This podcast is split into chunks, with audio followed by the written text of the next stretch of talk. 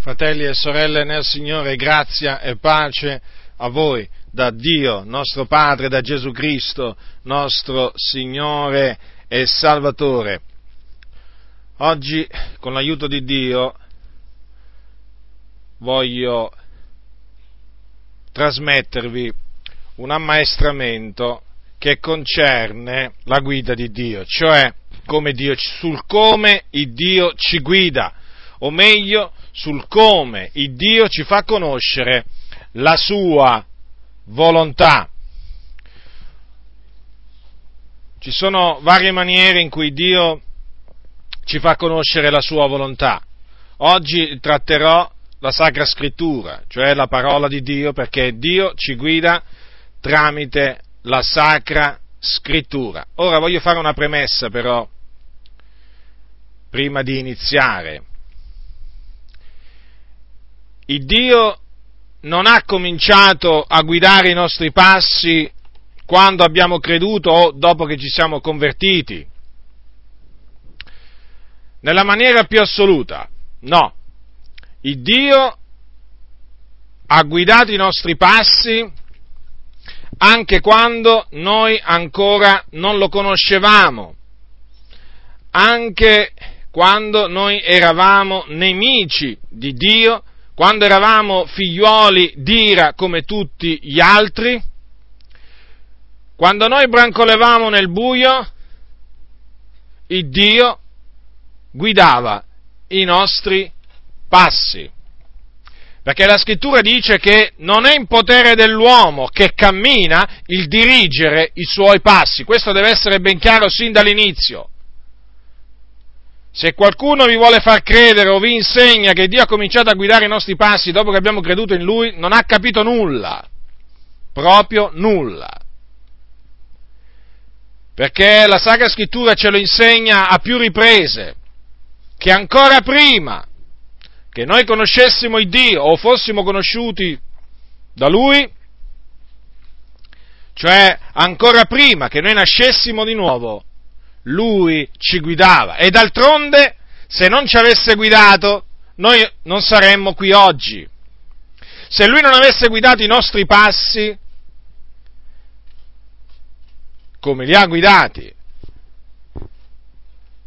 a Cristo, noi oggi non saremmo in Cristo.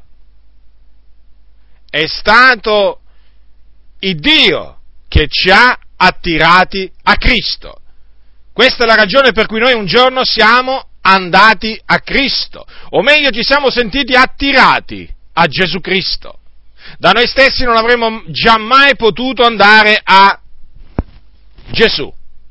Ma siccome che Gesù ha detto, ognuno può venire a me se non che il Padre, il quale mi ha mandato, lo attiri, noi siamo potuti andare a Gesù proprio in virtù di questa opera gloriosa che ha compiuto il Dio in noi quando ancora noi eravamo estranei alla vita di Dio, quando noi ancora eravamo schiavi del peccato, il Dio guidava i nostri passi a nostra insaputa, sì, a nostra insaputa. Noi non sapevamo nulla di tutto ciò, noi non ci rendevamo conto che Dio stava guidando i nostri passi, ma Egli lo stava facendo con abilità, con una sapienza infinita, creando circostanze, creando situazioni, muovendoci da un posto all'altro, preservandoci da tanti pericoli e anche dalla morte, facendoci incontrare le persone che noi dovevamo incontrare. E tutto questo al fine di menarci a Cristo e quindi salvarci. Il cuore dell'uomo medita la sua via, ma l'Eterno dirige i suoi passi. Noi quando eravamo nel buio e nelle tenebre, schiavi del peccato, sotto la potestà delle tenebre, noi meditavamo.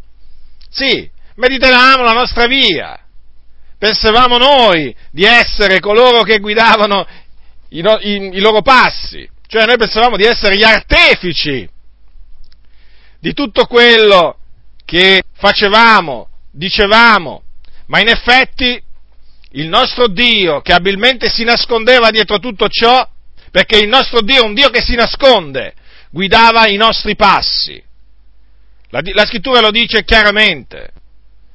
Il cuore dell'uomo medita la sua via, ma l'Eterno dirige i suoi passi.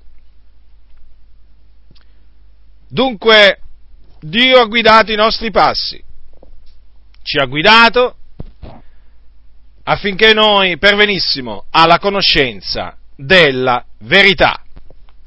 È chiaro che nel momento in cui abbiamo conosciuto la verità, gli occhi nostri si sono aperti, la mente nostra, o meglio, gli occhi nostri sono stati aperti dal Signore, la nostra mente è stata aperta dal Signore, il nostro cuore è stato aperto dal Signore. E davanti a noi si è dischiuso un mondo, chiamiamolo così, tra virgolette, tutto nuovo, nel senso che abbiamo cominciato a sentire in maniera diversa, a vedere le cose in maniera diversa. Perché appunto, essendo nati di nuovo, nati dall'alto, le cose vecchie sono passate sono diventate nuove. Dunque,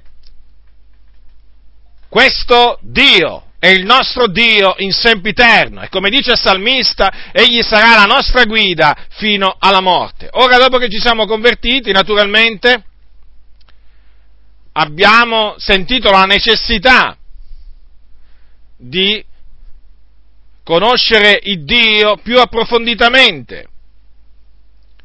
E questo perché questo è un desiderio che il Dio ha messo dentro di noi il desiderio di conoscere la sua volontà verso di noi. In altre parole, dentro di noi è sorta la domanda, quella domanda che fece Saulo sulla via di Damasco dopo che il Signore gli apparve, Signore che devo fare? Perché è evidente questo. E dunque questa è ancora la domanda che si fa ogni credente, Signore che devo fare? Perché il credente vuole piacere a Dio e per piacere a Dio deve conoscere la sua volontà. Non siate disavveduti, ma intendete bene quale sia la volontà di Dio, dice la Sacra Scrittura. Ora, com'è che allora Dio ci fa conoscere la sua volontà, cioè quello che vuole che noi facciamo o quello che eh, Egli non vuole che noi facciamo? Come ho detto prima, oggi tratterò la guida di Dio nella nostra vita tramite la Sacra Scrittura, cioè la sua parola. E voglio cominciare col dire che per Sacra Scrittura si intendono i 66 libri, così come li troviamo nelle nostre Bibbie. I cosiddetti libri apocrifi che si trovano nelle Bibbie cattoliche non sono sacra scrittura, sono dei libri che la Chiesa cattolica romana ha aggiunto al canone biblico, cioè quel, a quel numero di libri sacri che era stato universalmente riconosciuto dalla Chiesa per secoli e questo la Chiesa Cattolica lo ha fatto nel XVI secolo. Sono i vari libri dei Maccabei, Giuditta, Tobia e così via. Questi libri apocrifi non sono sacra scrittura. E non essendo sacra scrittura non sono parola di Dio.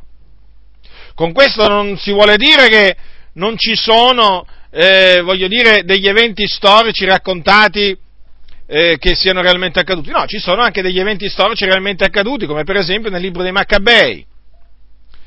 Ci sono anche delle affermazioni giuste di tanto in tanto, ma non sono sacra scrittura, non sono libri ispirati da Dio. E questo naturalmente si denota dal fatto che ci sono contraddizioni, errori, favole, superstizioni. E quindi è evidente che queste cose testimoniano che questi libri non possono essere, non possono essere sacra Sacra Scrittura, non possono essere scritti, scritti sacri. Dunque, Ciò premesso, cioè che per Sacra Scrittura intendiamo i, 60, i 66 libri così come li abbiamo nelle nostre Bibbie, dalla Genesi all'Apocalisse, è bene che si sappia che ogni scrittura è ispirata da Dio, significa alitata da Dio, uscita dalla bocca di Dio. Ed è utile, ed è utile a fare che cosa? Ce lo dice sempre la Sacra Scrittura. Utile ad insegnare, a riprendere, a correggere, a educare alla giustizia. Quindi noi faremo bene a prestare attenzione alla Sacra Scrittura appunto perché è ispirata da Dio e in essa il Dio ha rivelato la sua volontà verso di noi, suo popolo. La Sacra Scrittura è come una lampada, o meglio, è una lampada splendente in luogo oscuro come diceva il salmista, la tua parola, diceva queste parole al Signore, la tua parola è una lampada al mio piede, è una luce sul mio sentiero. E come diceva la sapienza, il precetto è una lampada, l'insegnamento è una luce. Dunque è evidente che in questo mondo di tenebre noi figlioli della luce per poter camminare come figlioli di luce e quindi per poter camminare in maniera degna del Signore dobbiamo prestare attenzione a questa lampada, a questa lampada che splende e che molti nel corso dei secoli hanno cercato e tuttora cercano di oscurare, di annullare, perché è la lampada che illumina il cammino di ogni cristiano. È come una bussola, è come una bussola per il marinaio. La Bibbia è la parola di Dio e ad essa dobbiamo guardare come a una lampada splendente in luogo scuro. In questo mondo malvagio, pieno di filosofia, pieno di falsità, pieno di menzogne. C'è un libro che si chiama la Bibbia, che è la parola di Dio, la parola dell'Iddio vivente, del solo vero Dio, parola permanente vivente. E noi crediamo che la Bibbia è la parola di Dio non che contiene la parola di Dio, ma che è la parola di Dio. Crediamo nella sua ispirazione verbale plenaria.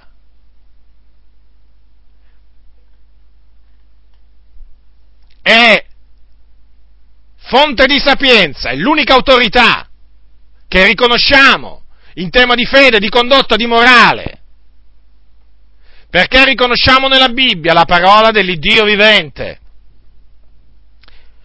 Dunque il Dio rivela la sua volontà al suo popolo, a noi, nella sua parola.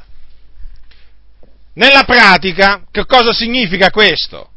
Che dal momento che una persona viene convertita da Dio, viene fatta rinascere da Dio, quella persona, leggendo la Sacra Scrittura sotto la guida dello Spirito Santo,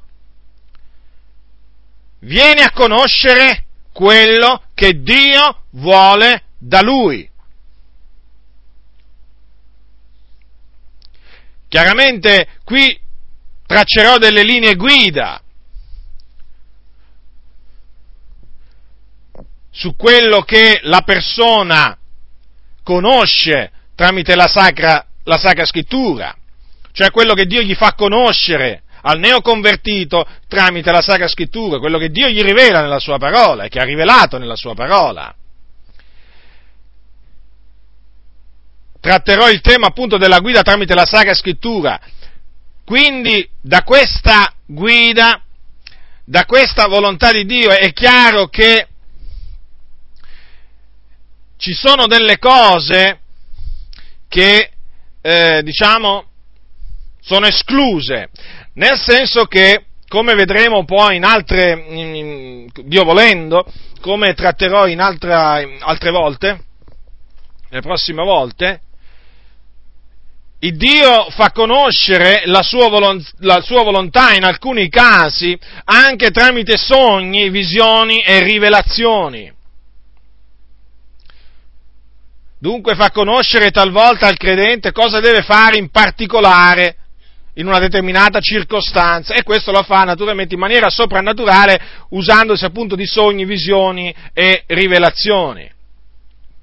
Però ecco, oggi mi voglio concentrare su, su che cosa il Dio fa conoscere al neoconvertito, che cosa gli dice tramite la Sacra Scrittura su, su ciò che deve fare e ciò che non deve fare. Ora, io naturalmente traccerò delle linee guida a partire dal momento in cui la persona si converte, quindi dal momento in cui passa dalle tenebre alla meravigliosa luce del Signore. Tutti noi abbiamo sperimentato questo passaggio, per la grazia di Dio. Un giorno eravamo nelle tenebre, ma a Dio è piaciuto, un tempo eravamo nelle tenebre, ma a Dio è piaciuto un giorno di illuminarci e quindi di farci passare dalla potestà delle tenebre alla luce. Ci si sono aperti gli occhi, grazie al Signore, ci si sono sturati gli orecchi. E siamo diventati quello che non immaginavamo neppure un giorno di diventare, dei figlioli di Dio, lavati nel sangue prezioso di Gesù Cristo. Ognuno di noi aveva la sua, la sua vita, ognuno di noi seguiva la sua propria via, chi era schiavo di questo o di quest'altro vizio, di questo o di quell'altro peccato. Certamente eravamo tutti schiavi del peccato, ma grazie siano rese a Dio che un giorno ci ha affrancati dal peccato mediante il sangue di Gesù Cristo. Ora, cosa deve fare uno? Una persona, uomo o donna che sia, nel momento, una volta che si converte al Signore in base a quello che dice la Sacra Scrittura, in base a quello che Dio dice nella, nella sua parola, che cosa deve fare? La prima cosa che deve fare è uscire di mezzo ai peccatori e fare frutti degni del ravvedimento. Perché la Sacra Scrittura dice, questo è Dio che lo dice, uscite di mezzo a loro e separatevene, dice il Signore, non toccate nulla di mondo ed io vi accoglierò, vi sarò per padre, voi mi sarete per figlioli e per figliole, dice il Signore Onnipotente. Quindi, colui che si è ravveduto dei suoi peccati e ha creduto nel Signore Gesù Cristo deve uscire di mezzo ai peccatori e mostrare con la sua vita, con i fatti dunque, e non solo con le parole, di essere diventato una nuova creatura per la grazia di Dio. E quindi devo dimostrare che le cose vecchie sono passate e sono diventate nuove. Questo subito. Da subito lo deve cominciare a fare, non deve indugiare nemmeno un momento. Quindi chi praticava lo spiritismo, per esempio le arti magiche le pra- o le pratiche orientali, per pratica orientale mi riferisco alla mediazione trascendentale, allo yoga eh, e a tante, a, tante altre, a tante, altre, pratiche orientali, macrobiotica, eh, sono tantissime. Deve immediatamente troncare con queste pratiche, perché queste pratiche affondano le loro radici nell'occultismo, hanno a che fare con i demoni, che sono spiriti malvagi al servizio di Satana che è il nemico e sono tutte cose di cui il diavolo si usa per tenere incatenate le persone al peccato.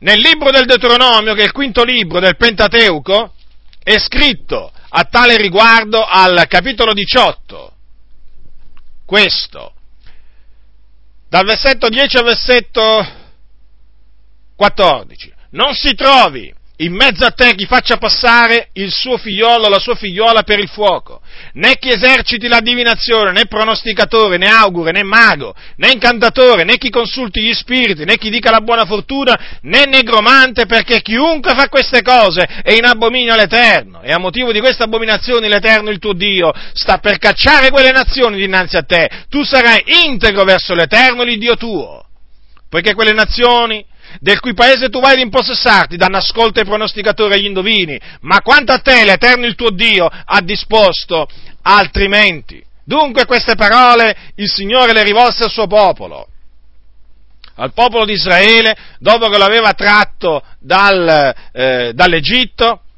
prima di, eh, prima di introdurlo nella terra di Canaan, una terra buona dove scorreva il latte e il miele, ma eh, abitata da, da, da, da persone malvagie che erano date a queste pratiche magiche, a tutte queste pratiche diaboliche.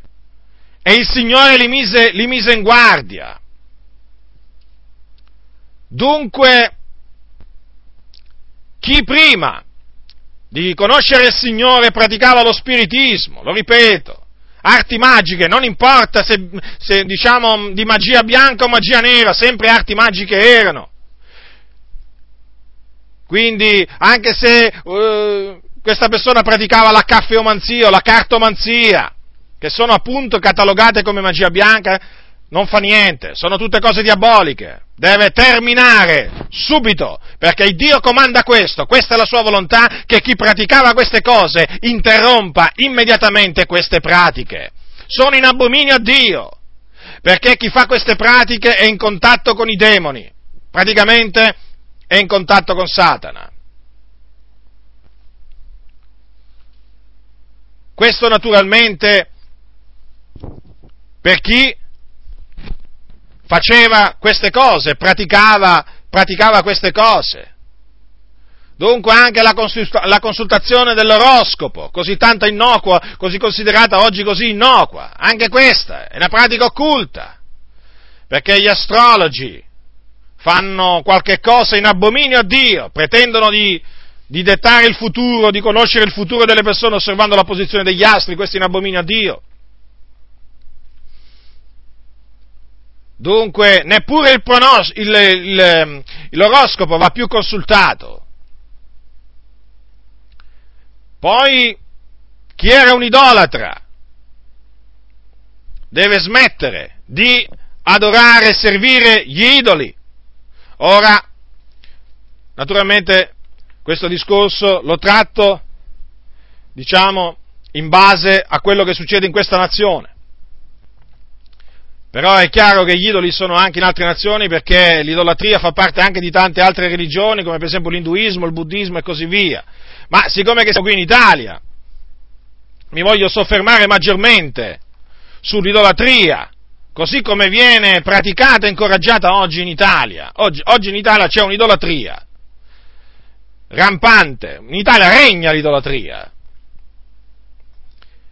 E questa idolatria naturalmente in che cosa consiste? Nel culto, nel servizio che si rendono a statue e immagini cosiddette sacre.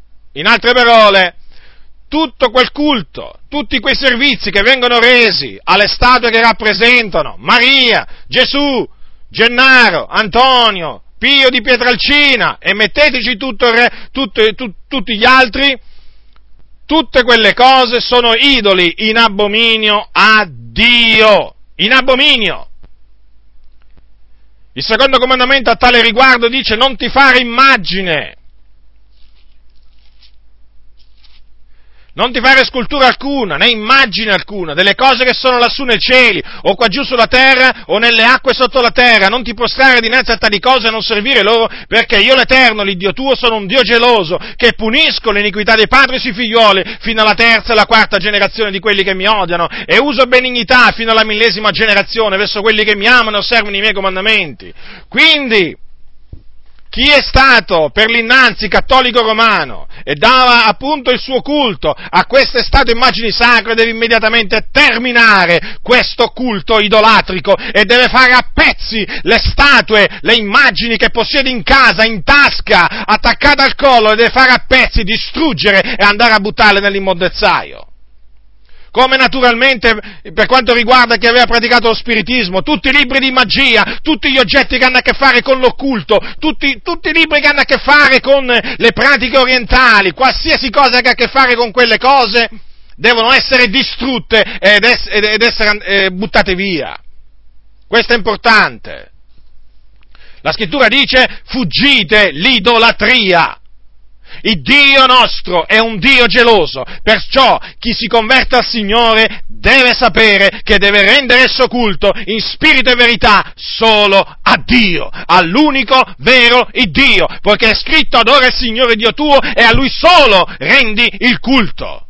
Nessuno vi tragga in errore, fratelli che per l'innanzi siete stati cattolici romani.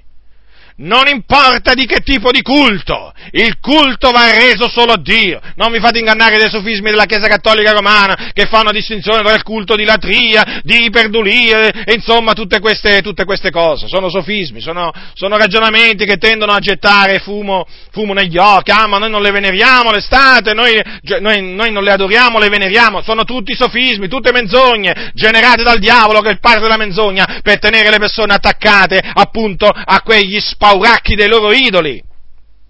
Dunque, la scrittura lo dice cosa deve fare, quindi uno che è stato nel passato idolatre. Deve smettere, smettere di essere idolatra. E quindi deve smettere pure di mangiare le cose sacrificate agli idoli. Quali sono queste cose sacrificate agli idoli? Quelli che nei paesi, anche qui in Italia, eh, que- quei cibi, quelle cose che vengono consacrate nel, tatto, nel totto giorno, nel totto periodo, a questo o quell'altro santo. Quelle sono cose contaminate nei sacrifici agli idoli. E da queste cose ci si deve astenere, in base a quello che hanno deciso gli apostoli e gli anziani a Gerusalemme verso la metà del primo secolo d.C. Una delle cose da cui dissero che noi ci dobbiamo astenere, appunto, sono le cose sacrificate agli idoli. Perché? Perché le cose sacrificate agli idoli sono state sacrificate ai demoni e non a Dio. Quantunque l'idolo è nulla, però le cose che i gentili, cioè i pagani, sacrificano ai demoni, agli idoli sono sacrificate ai demoni. E quindi Dio non vuole che noi abbiamo comunione con i demoni. Dio vuole che noi abbiamo comunione con Lui e il suo figliolo. Dunque, chi per la grazia di Dio ha conosciuto la verità deve smettere di mangiare queste cose sacrificate agli idoli per non contaminarsi tramite esse, per non provocare a gelosia il Signore, perché Dio è un Dio geloso che punisce l'iniquità dei padri sui figlioli. Abbiamo, abbiamo visto cosa dice la Sacra Scrittura. Fino alla terza e alla quarta generazione. Nessuno si illuda. Chi, pensa, chi, chi, pensa di poter provocare a gelosia il Signore sappia che riceverà da Lui castighi e afflizioni, perché il nostro Dio è un Dio geloso. Lo spirito che ha fatto abitare in noi ci brama fino alla gelosia. Noi non possiamo servire Dio e gli idoli contemporaneamente, non possiamo. Dunque, anche questo il Dio rivela nella sua parola. Chi rubava deve smettere di rubare. Chi rubava, dice la scrittura, s'affatichi piuttosto a lavorare con le sue mani. Questo lo dice Paolo, questo lo dice Paolo agli Efesini. Chi rubava non rubi più, ma s'affatichi piuttosto a lavorare onestamente con le proprie mani, onde abbia di che far parte a colui che ha bisogno. Non importa che sotterfugi uno usava per rubare, deve smettere di rubare. I ladri non erediteranno il regno di Dio, come neppure gli idolatri, come neppure quelli che praticano la magia. E per quanto è possibile, chi ha rubato deve restituire, deve cercare di restituire quello che ha rubato. Perché quando Zaccheo, quando Zaccheo si convertì al Signore, uno dei, dei, dei frutti degni del ravvedimento che lui fece e che e que, fu quello di di, eh, di dare a chi aveva frodato quattro volte quello che gli aveva frodato. Infatti gli disse al Signore, se ho frodato qualcuno di qualcosa, gli rendo il quadruplo è chiaro che basta restituire quello che si è frodato. Poi, certo, se uno, se uno ha rubato qualche cosa e vuole restituire il doppio al, al prossimo a cui ha rubato, eh, diciamo, quelle cose, fa una cosa, una cosa, buona, come anche fa una cosa buona se fa esattamente quello che ha fatto, quello fatto, che ha fatto Zaccheo. Cioè, se uno ha, ha, rubato, faccio un esempio, a una persona ehm, 100 euro e eh, gli vuole restituire 400 euro, ben venga, eh? È una testimonianza alla gloria di Dio? Assolutamente non c'è niente da dire su questo. Eh, chi uccideva, chi era, dato, chi era un delinquente eh, che ammazzava le persone o le faceva ammazzare, quindi non importa se era mandante o esecutore, deve nella maniera più assoluta smettere di ammazzare e far, manda- e far mandare ad ammazzare le persone, perché la Bibbia dice non uccidere. Gli omicidi saranno gettati nello stagno ardente di fuoco di zolfo non hanno eredità nel regno di Dio e di Cristo. Solo il Dio ha il potere di togliere la vita a una persona, l'uomo non deve uccidere un altro uomo. Chi bestemmiava deve smettere di bestemmiare il nome di Dio, perché? Perché la Sacra Scrittura lo dice, non bestemmierai contro il Dio, perché il nome di Dio è santo. Secondo la legge di Mosè i bestemmiatori andavano puniti con la morte il reo di bestemmia è degno di morte, secondo la legge di Mosè. I bestemmiatori saranno gettati anche loro nello stagno ardente di fuoco e di zolfo. Il nome di Dio va adorato, va ringraziato, va lodato, va benedetto, va esaltato, va celebrato, ma non bestemmiato. Anche chi usava il nome di Dio in vano, con quelle espressioni, sapete, molto comuni anche qui in Italia, Alcuni usano il nome di Dio in frasi esclamative. Non si fa. È qualcosa che non va fatto. È espressamente comandato nella Sacra Scrittura di non usare il nome di Dio in vano, non usare il nome dell'Eterno che è il Dio tuo in vano, cioè inutilmente, perché l'Eterno non terrà per innocente chi avrà usato il suo nome in vano. Cosa significa non terrà per innocente? Che lo punisce. Il nome di Dio va usato in maniera giusta, non eh, inutilmente. Chi amava e praticava la menzogna, cioè era dato, era detto da dire bugie, deve smettere, deve smettere di dire bugie, perché la scrittura dice bandita la menzogna, ognuno dica la verità al suo prossimo perché siamo membri gli uni degli altri. Vi ricordo che Dio odia il falso testimonio. Come dice, come dice la sapienza, la sapienza dice, dice queste cose, che Dio odia, anzi ha in abominio la lingua bugiarda. Dunque la menzogna va bandita, non esistono menzogne che si possono dire. Questo rivela la parola di Dio, non ci sono menzogne che si possono dire menzogne che invece si possono dire. Praticamente ogni menzogna è, uno, è, un, è, un'opera, è un'opera del diavolo e va aborrita. Cioè non ci sono delle menzogne che si possono dire e mi riferisco alle cosiddette menzogne bianche. La Sacra Scrittura non dice che si può mentire in alcuni casi, no, bisogna dire sempre la verità. Al massimo uno sta zitto, tiene, bu- tiene chiusa la bocca, però se parla non deve dire, non deve dire menzogne, perché i bugiardi non erediteranno il regno di Dio, neppure quelli che, quelli che amano e praticano la menzogna, guardate, saranno gettati nello stagno ardente di fuoco e di zolfo. Il Dio ama la verità, Dio odia la menzogna e quindi anche noi dobbiamo amare la verità e odiare la menzogna. Il giusto odia la menzogna, dice la Sacra Scrittura. chi, chi aveva un parlare scurrile e volgare deve smettere di usare il parlare scurrile e volgare. Perché?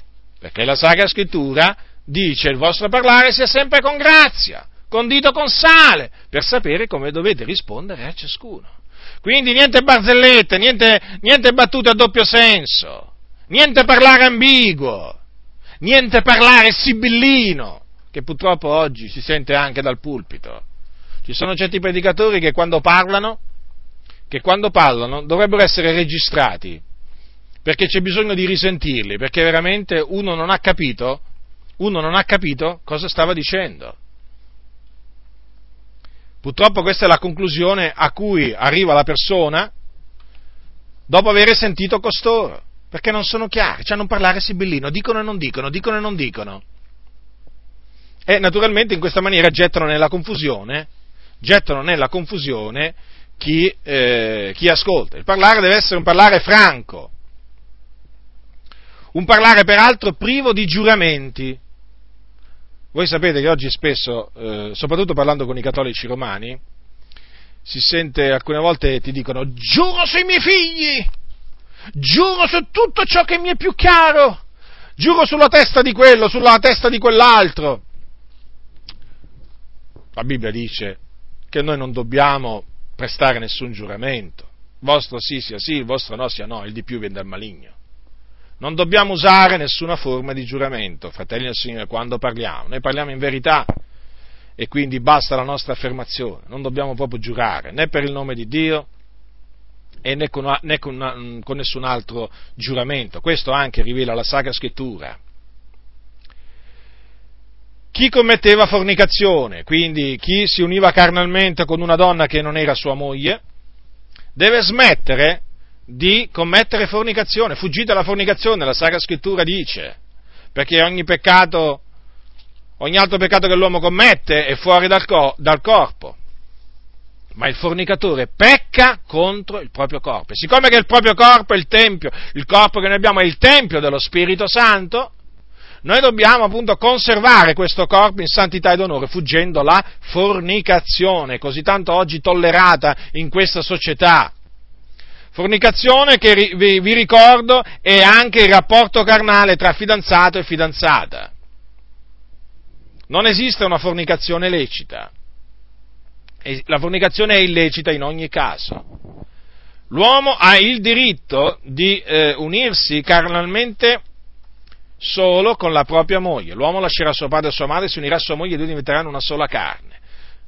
Non c'è scritto l'uomo si unirà alla sua fidanzata, no, a sua moglie. Quindi prima diventa tua moglie e poi naturalmente può esserci l'unione mm, carnale, o meglio ci deve essere l'unione carnale perché così Dio, così Dio ha stabilito. Quindi il fornicatore, chi era prima fornicatore, deve smettere di fornicare chi era omosessuale deve smettere di compiere quegli atti infami, deve smettere di essere dato a quelle infamità, perché gli omosessuali commettono qualcosa in abominio, in abominio a Dio.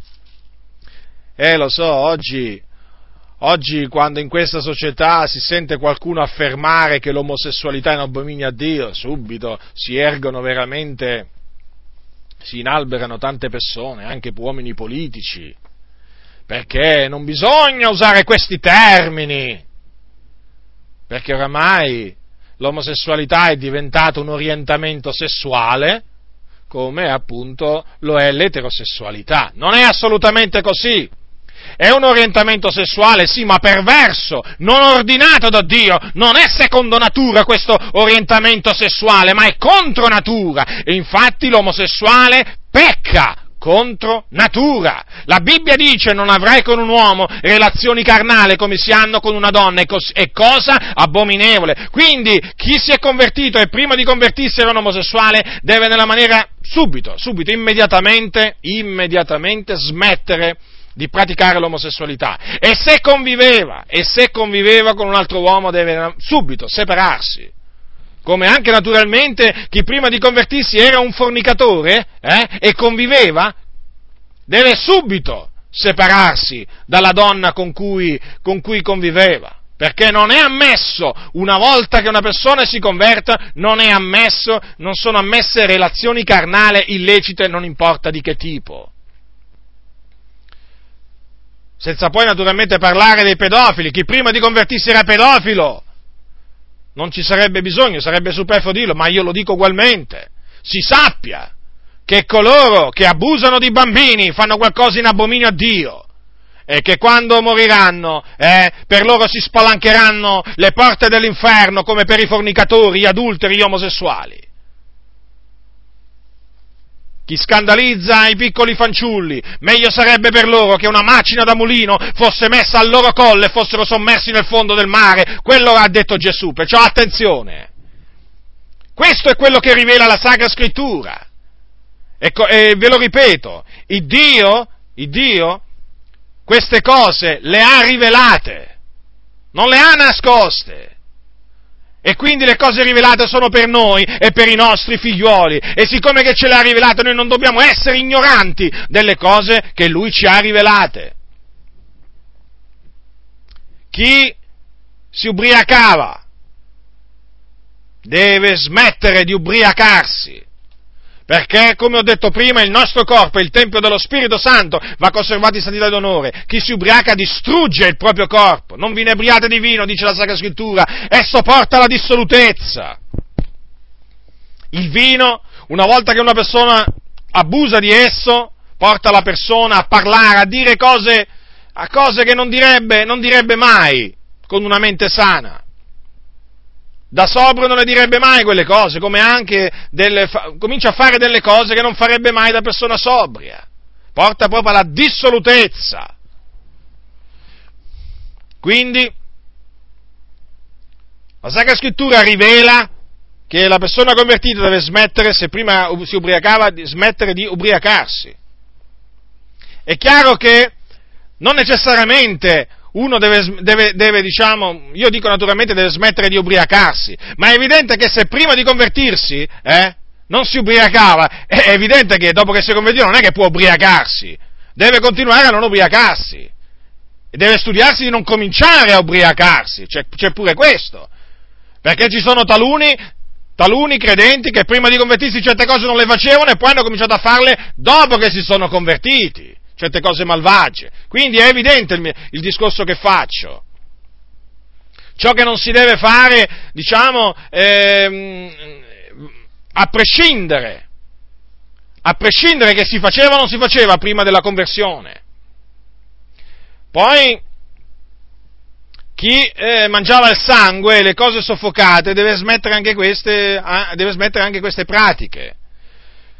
Come credenti in Cristo Gesù siamo chiamati a astenerci dal sangue, questo Dio rivela nella sua parola, e anche dalle cose soffocate, cioè da quelle carni morte per strangolamento o per soffocamento, appunto perché contengono la vita dentro, il sangue è la vita della carne, e noi, a noi è proibito di mangiare la carne con la sua vita. Questo è quello che Dio ha rivelato nella sua, nella sua parola, fa parte della sua volontà verso di noi. Chi si andava a divertire? Dove? In discoteca, teatro, cinema, al mare, a prendersi la tintarella e in tanti altri luoghi di divertimento, Luna Park, vi, potete, aggiungervi, potete aggiungere a queste cose tanti altri, diciamo, posti, luoghi di divertimento. Deve smettere, deve smettere di recarsi in questi luoghi, perché là si spende il tempo inutilmente, là ci si contamina e là si spendono soldi inutilmente, si spendono soldi per cose che non saziano. La Sacra Scrittura dice che il Signore ci ha riscattati e che la grazia di Dio ci ammaestra a rinunziare all'empietà e alle mondane concupiscenze. E per mondane concupiscenze appunto si intendono i piaceri della vita. E noi come, come figlioli di Dio non dobbiamo essere dati ai piaceri della vita, che sono poi i piaceri della carne. Non dobbiamo avere l'animo alle cose della carne, ma alle cose dello spirito. In altre parole, non dobbiamo, non dobbiamo più servire, cioè non dobbiamo più prestare le nostre membra al servizio dell'iniquità, ma dobbiamo prestare le nostre membra al servizio della giustizia, per portare frutto a Dio. Dunque, anche questo Dio ci ha rivelato. È evidente che quando diciamo che per noi è iniziata una nuova vita. E eh, certo, non è che queste cose le diciamo così, solo con, le dobbiamo dire solo con la bocca, ma le dobbiamo dimostrare con i fatti che per noi è iniziata una nuova vita. C'è quel cantico che dice la vecchia vita non c'è più. Purtroppo in molti casi la vecchia vita c'è ancora e la nuova tarda ad arrivare, tarda a vedersi o si vede ben poco perché purtroppo, purtroppo oggi viene detto che Dio ci guida tramite la sua parola e poi non viene detto ai credenti che cosa il Dio ci rivela nella sua parola, di fare e di non fare. Molti si mantengono sul vago, come se Dio fosse vago quando parla. Dio non è vago quando parla, Dio è preciso. È l'uomo purtroppo che fa diventare ciò che è preciso vago.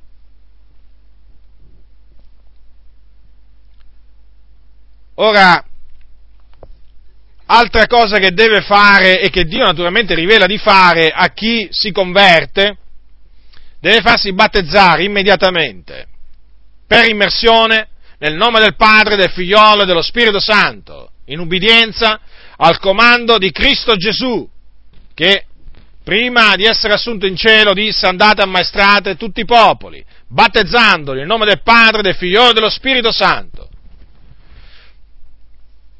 Dunque, chi ha creduto deve farsi battezzare immediatamente per immersione. Una singola immersione nel nome del Padre, Figlio dello Spirito Santo, da un ministro del Vangelo. Può essere un pastore, può essere un evangelista, può essere un apostolo, può essere un anziano,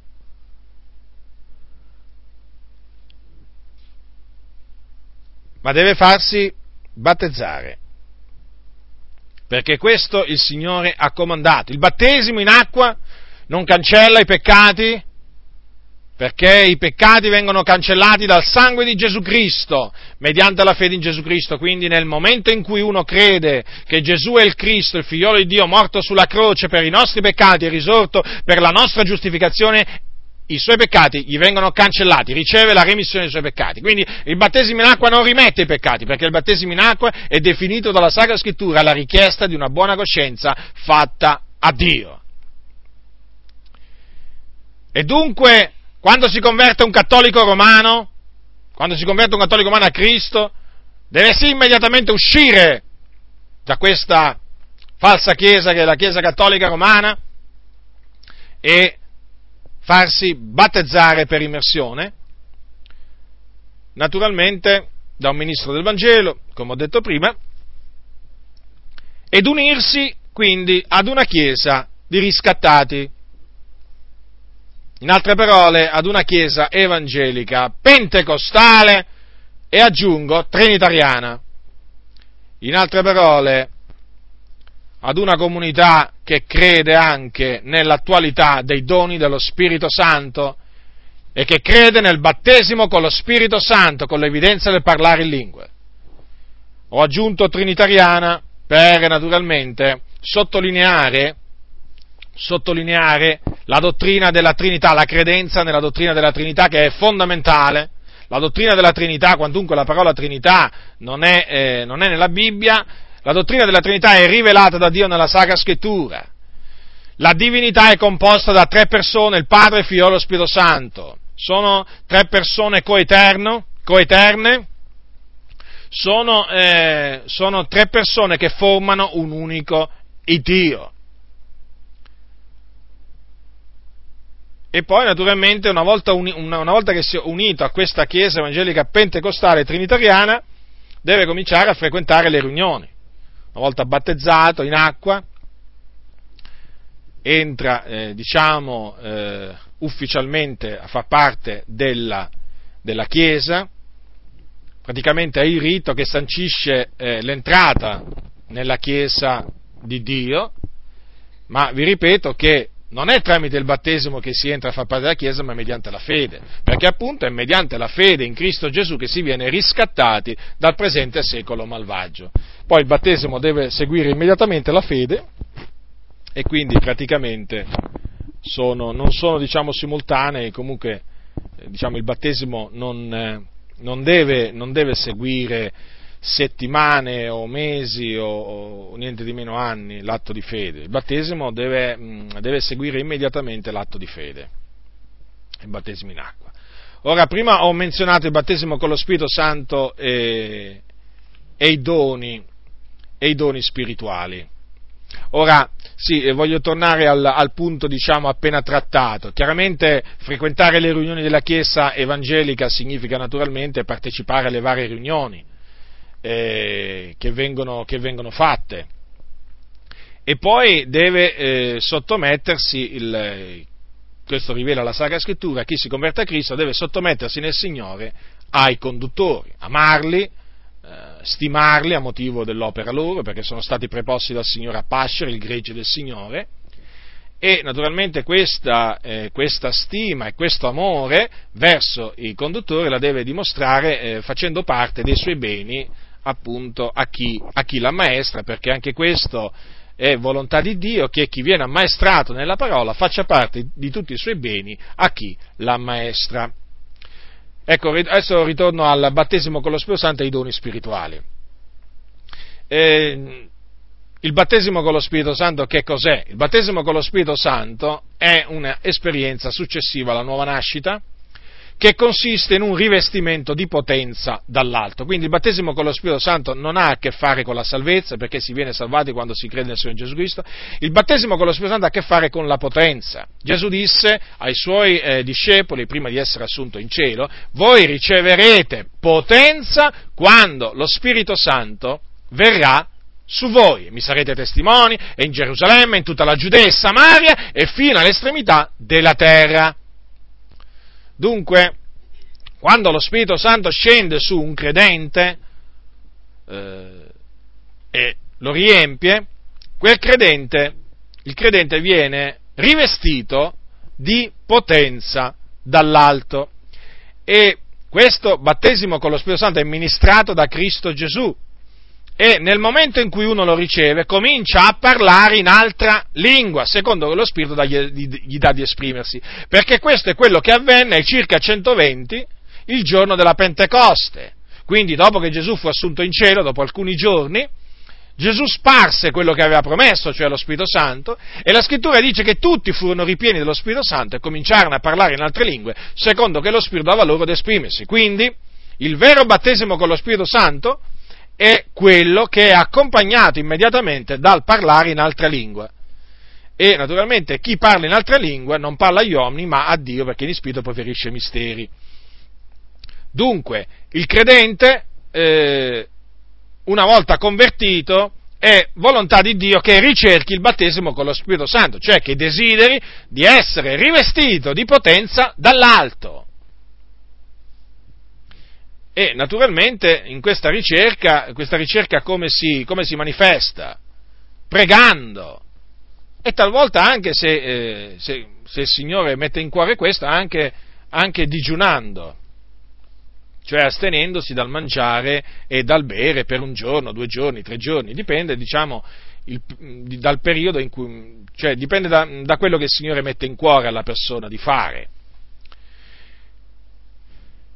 Poi ci sono i doni spirituali.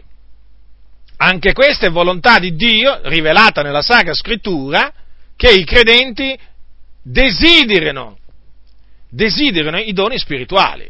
L'Apostolo Paolo, l'Apostolo Paolo, di cui Dio si usava per eh, trasmettere i doni spirituali ai credenti, ha detto nella sua prima epistola ai, ai Corinzi, ha detto queste, queste cose qua. Procacciate la carità non lasciando però di ricercare i doni spirituali e principalmente il dono di profezia. Poi dice anche, poiché siete bramosi dei doni spirituali, cercate di abbondarne per l'edificazione della Chiesa. Ora questi doni spirituali sono menzionati da Paolo al capitolo 12, se leggete il capitolo 12 dal versetto 1 al versetto 11 vi renderete conto appunto di quali siano questi doni spirituali. Eh, ve li voglio menzionare così come, eh, così come sono scritti dal versetto 8 però. Allora, a uno è dato a uno è data, mediante lo Spirito, parola di sapienza, a un altro parola di conoscenza, secondo il medesimo Spirito, a un altro fede, mediante il medesimo Spirito, a un altro doni di guarigioni, per mezzo del medesimo Spirito, a un altro potenza d'opera miracoli, a un altro profezia, a un altro discernimento degli Spiriti, a un altro diversità di lingue, a un altro la, la interpretazione delle lingue. Ma tutte queste cose le opera quell'uno e medesimo Spirito, distribuendo i suoi doni a ciascuno in particolare come gli vuole. Quindi il neoconvertito deve desiderare questi doni, dice anche Paolo, desiderate ardentemente i doni, i doni maggiori. E perché li deve desiderare? Per esaltare se stesso? No, per l'utile comune, affinché il Signore sia glorificato nella sua Chiesa e la Chiesa sia edificata. Perché tramite i doni spirituali la Chiesa viene edificata. Ora, come ho detto prima, perché ho detto Chiesa Evangelica Pentecostale? Perché appunto la Chiesa Evangelica Pentecostale è quella che insegna sia il battesimo con lo Spirito Santo, con l'evidenza di parlare in lingua, e sia i doni spirituali. In altre parole, ritiene che il battesimo con lo Spirito Santo sia un rivestimento di potenza accompagnato a parlare in altra lingua. E poi insegna che i doni spirituali sono ancora eh, oggi per la Chiesa, vengono ancora oggi distribuiti dallo Spirito Santo come egli in particolare vuole alla sua Chiesa e quindi vanno desiderati. Ora, il desiderio che uno deve avere dei doni spirituali, guardate che deve essere grande, eh? non si deve mai assopire, deve essere un pensiero continuo del credente, deve essere qualcosa a cui il credente pensa del continuo, i doni spirituali, deve desiderare di riceverli, perché sono utili alla Chiesa, è come se sono utili. Guardate che se c'è qualcuno che non vuole che voi desideriate i doni spirituali, quello è il diavolo perché il diavolo sa che sono dei potenti strumenti nelle mani della Chiesa, mediante i quali la Chiesa è edificata. E il diavolo, ricordatevi, non vuole che la Chiesa sia edificata. Il diavolo vuole che la Chiesa sia resa confusa, il diavolo vuole creare confusione in mezzo alla Chiesa, il diavolo vuole distruggere la Chiesa ma il Signore la vuole edificare. Io edificherò la mia Chiesa, ha detto Gesù Cristo. E il Signore edifica la sua Chiesa mediante i suoi doni, che quindi vanno desiderati. Oggi purtroppo ci sono molte chiese evangeliche pentecostali, devo dire pure questo, sono costretto a dire pure questo, dove non si sente mai parlare di doni spirituali, come se non fossero cose che Dio ha stabilito che noi dobbiamo desiderare, che noi dobbiamo ricevere, ma i doni spirituali vanno ricercati, perché il Signore ha deciso di distribuirli. Non si può non parlarne. L'Apostolo Paolo ne parlava perché riteneva che il Signore edificasse la sua Chiesa tramite i doni spirituali. E quindi bisogna parlarne dei doni spirituali. Bisogna desiderare i doni spirituali a qualsiasi livello. Non solo il pastore deve desiderare i doni spirituali, ma anche l'ultimo dei convertiti. Tutti dobbiamo desiderare i doni spirituali, i doni dello Spirito Santo, perché i doni spirituali non sono altro che la manifestazione dello Spirito Santo e lo Spirito Santo è la verità e lo Spirito è uno Spirito santo, giusto, verace, che non inganna, che non fa male ai, suoi, ai credenti. È uno Spirito di cui ci si può fidare. Lo Spirito è la verità e quindi non bisogna avere paura di desiderare i doni spirituali. Badate, badate, attenzione a tutti quelli che in una maniera o nell'altra vi distolgono dalla ricerca dei doni spirituali. Bisogna bramarli. Quando si brama una cosa, sapete, non si è indifferenti a quella cosa ci si pensa del continuo. Quindi quando si bramano i doni spirituali ci si pensa del continuo. Certamente voi direte, ma e poi il Signore mi darà quello che io desidero? se quello che tu desideri è in accordo con la volontà di Dio, il Signore certo te lo, te lo darà, però devi tenere sempre presente questo, che è la volontà di Dio che, cioè, è la volontà di Dio che alla fin fine deve essere fatta e non la nostra volontà. Il Dio distribuisce i suoi doni come Egli vuole, non come noi vogliamo. Quindi il Signore ci darà i doni che Lui vuole per noi. E poi ricordati anche questo, che non tutti nella Chiesa hanno gli stessi doni. Perché? Eh, perché le membra sono molte, ma gli uffici sono diversi, le funzioni sono diverse. Perché appunto il corpo è uno, sì, ma le membra sono svariate. Ed essendo svariate hanno diverse funzioni.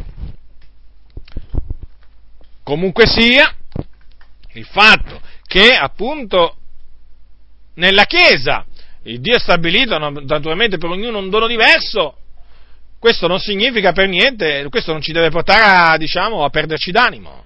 Perché vi posso assicurare che qualsiasi buon dono, qualsiasi dono che il Signore ci dà è buono, è buono, è meraviglioso, è qualcosa che viene dall'alto.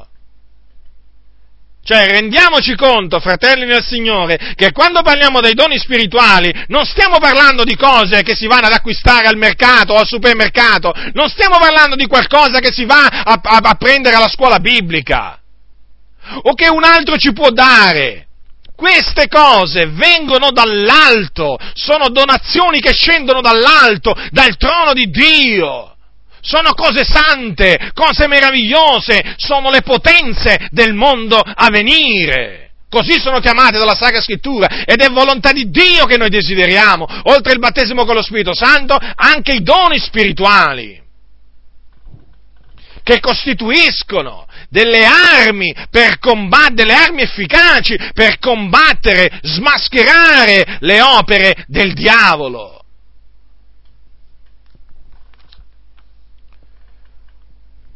Ora, un'altra cosa che Dio vuole che appunto chi si, chi si, che faccia chi si converte a Cristo è, è la santificazione, cioè Dio rivela nella sua parola, ci fa conoscere che noi ci dobbiamo santificare nel timore di Dio.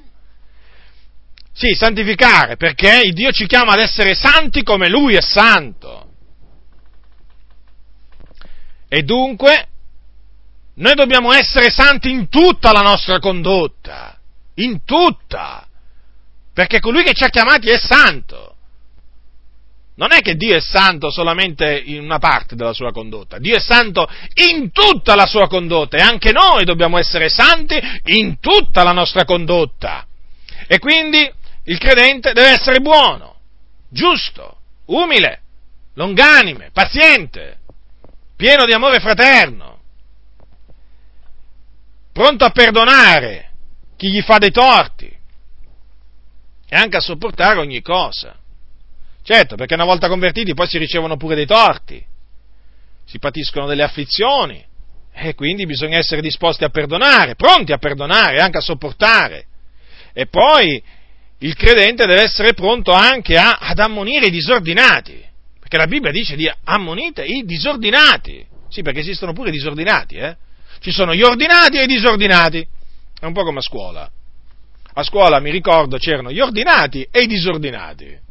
E i disordinati erano quelli che prendevano sempre le riprensioni dal, dal professore.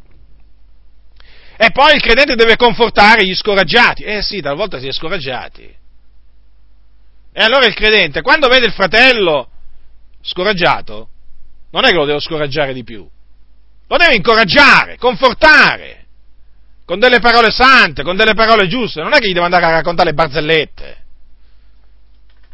No, perché oggi appunto alcuni, alcuni eh, fraintendono proprio, travisano proprio la Sacra Scrittura. Gli scoraggiati non si vanno, fratelli del Signore, a incoraggiare con le barzellette, ma con delle parole sante, giuste. E poi deve sostenere i deboli. Ecco cosa deve fare, secondo quello che Dio rivela nella sua parola, il credente, certo, i deboli, ci sono pure i deboli, come ci sono i forti, ci sono pure i deboli, e i deboli vanno sostenuti, non è che vanno buttati più giù, no. Poi, il Dio che cosa rivela? Che deve fare il neoconvertito, il convertito? Dio rivela che deve essere zelante nelle opere buone. Ora, noi siamo stati salvati per grazia mediante la fede in Gesù Cristo. Quindi non è per opere che siamo stati salvati. Non ci siamo meritati nulla di tutto ciò che noi abbiamo, nulla, proprio nulla. Abbiamo ricevuto ogni cosa dal Signore gratuitamente, mediante la fede in Gesù Cristo. Tuttavia, è bene tenere presente che Dio rivela che una volta convertita la persona, una volta che ha creduto, deve praticare le opere buone. Perché? Perché la fede senza le opere è morta. È come il corpo senza lo spirito. Le opere buone, come dice l'Apostolo Paolo, dice così, noi siamo fattura di Lui, essendo stati creati in Cristo Gesù per le buone opere, le quali Dio ha innanzi preparate affinché le pratichiamo. Vedete, Dio ha preparato le opere buone affinché noi le pratichiamo. Dunque è importante, è come se è importante fare le opere buone. Visitare gli orfani, le vedove nelle loro afflizioni, i carcerati, i fratelli carcerati, a motivo della fede, i poveri, i poveri fra i santi, aiutarli materialmente quando si ha l'opportunità. La Bibbia dice, secondo che ne abbiamo l'opportunità, facciamo del bene a tutti, principalmente a quelli della famiglia dei credenti. Però, principalmente sì a quelli della famiglia dei credenti, però certamente se c'è da aiutare uno che non è della famiglia dei credenti lo si, aiuta, lo si deve aiutare, eh? chi sa fare il bene non lo fa, commette peccato, dice la Sacra Scrittura. Quindi le opere buone Dio ha rivelato che siano fatte. Vedete, tutte queste cose sono cose che Dio ha rivelato. Lo ripeto, Dio le ha rivelate queste cose. E le cose rivelate sono per noi e per i nostri figlioli. E dunque, essendo questa la sua volontà, non possiamo fare finta di niente. Se Dio vuole queste cose, eh, noi dobbiamo prestare attenzione a quella che è la sua volontà. Poi chi si converte al Signore deve pregare pregare a Dio naturalmente. Non prega più a Maria, non prega più a Sant'Antonio, non prega più a Padre Pio, non prega più a, tanti altri, perché naturalmente ha compreso che le preghiere vanno rivolte a Dio. Nel nome di Gesù Cristo. Tutto quello che chiederete al Padre nel mio nome, egli ve lo darà. Nel nome di Gesù perché c'è un solo Dio ed anche un solo mediatore fra Dio e gli uomini, Cristo Gesù uomo. Dunque, il credente scopre appunto che le preghiere vanno rivolte a Dio nel nome di Gesù, ma che deve chiedere a Dio? Per chi deve pregare? Il credente. E Dio rivela pure questo, per le autorità. I re, ogni autorità. Sì, per le autorità il credente è chiamato a pregare. Che deve chiedere a Dio per l'autorità? Deve chiedere a Dio affinché il Signore dia loro sapienza, li protegga, li salvi. E naturalmente anche rendere grazie a Dio per tutto il bene che egli riceve tramite, tramite le autorità, perché noi riceviamo del bene tramite le autorità, non ce lo dimentichiamo mai. E naturalmente, in verso le autorità, il credente deve mostrare sottomissione, onorando le autorità e poi naturalmente pagando i tributi che l'autorità impone al credente. Il tributo anche il tributo, dice la Sacra Scrittura. Dunque tutte queste cose sono, sono rivelate nella Sacra Scrittura. Poi il credente deve pregare per i fratelli. Per i fratelli. Che cosa deve chiedere per i fratelli?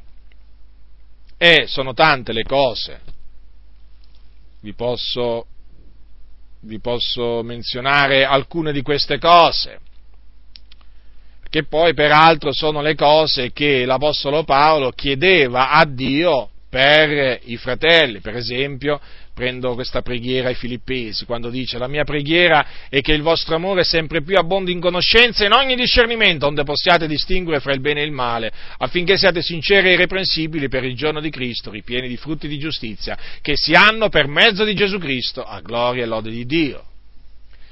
In un altro posto, per esempio, l'Apostolo Paolo ai Corinzi, ai Corinzi per esempio, dice eh, che lui pregava eh, per, per, quei santi affinché loro non facessero, eh, non, non facessero alcun, alcun, male. Anche questa è una preghiera, è una preghiera che noi faremo bene a innalzare, a, innalzare eh, a Dio per, per, i santi. Eh, posso anche citarvi per esempio eh, una preghiera che lui ha rivolto a Dio per i santi eh, per i santi di Efeso, quando dice per esempio al capitolo 1, dal versetto 15 al versetto, leggiamo fino al versetto 23, Perciò anch'io, avendo udito parlare della fede vostra nel Signore Gesù e del vostro amore per tutti i santi, non resto mai del rendere grazie per voi, facendo di voi menzione nelle mie orazioni, affinché l'Iddio del Signore nostro Gesù Cristo, il Padre della gloria, vi dia uno spirito di sapienza e di rivelazione, per la piena conoscenza di Lui ed illumini gli occhi del vostro cuore, affinché sappiate a quale speranza egli vi abbia chiamati, qual sia la ricchezza della gloria della sua eredità nei santi, e qual sia verso noi che crediamo l'immensità della sua potenza, la qual potente efficacia della sua forza egli ha spiegata in Cristo, quando lo risuscitò dai morti e lo fece sedere alla propria destra nei luoghi celesti, al di sopra di ogni principato e autorità, e potestà e signoria e d'ogni altro nome che si nomina, non solo in questo mondo, ma anche in quello a venire. Ogni cosa gliel'ha posta sotto i piedi e l'ha dato per capo supremo alla Chiesa, che è il corpo di lui, il compimento di colui che porta a compimento ogni cosa in tutti. Ecco, queste sono alcune delle preghiere che Paolo rivolgeva a Dio per, per i santi, ma se voi, ehm, se voi voi investigate le scritture, e eh, per esempio eh, leggete eh, Colossesi, la lettera di Paolo ai Colossesi, quella ai Tessalonicesi, voi vi renderete conto, diciamo, di altre preghiere che l'Apostolo Paolo innalzava a Dio per i santi. È bene imparare da come, parla, da come pregava l'Apostolo Paolo. È bene farlo questo, fratelli nel Signore, innalzare proprio a Dio, sì, queste stesse preghiere, sono preghiere queste spirituali, che contribuiscono all'edificazione dei nostri, dei nostri fratelli. E poi dobbiamo pregare naturalmente per i fratelli che si, si sono in carcere, eh, come ci dobbiamo ricordare dei nostri fratelli che sono in carcere. Spesso rischiamo di dimenticarci che noi abbiamo dei fratelli in carcere non è che sono tutti liberi, sapete, ci sono fratelli in carcere a motivo del Vangelo. E noi dobbiamo ricordarci di loro come se fossimo in carcere con loro. E anche di quelli che sono maltrattati. Eh, ricordandoci che anche noi siamo nel corpo. Non dimentichiamoci, fratelli, dei nostri fratelli carcerati, perché è giusto, Dio lo rivela questo, che noi dobbiamo pregare per loro. Ricordatevi che quando Paolo quando Pietro era in prigione, eh, quando Pietro fu arrestato, fervide preghiere erano fatte dalla Chiesa a Dio per lui. Ricordatevi che quando Paolo fu in prigione, i santi, avendo saputo che lui era in prigione, sapete che facevano? Eh, non è che, voglio dire, rimasero indifferenti, sapete? Eh?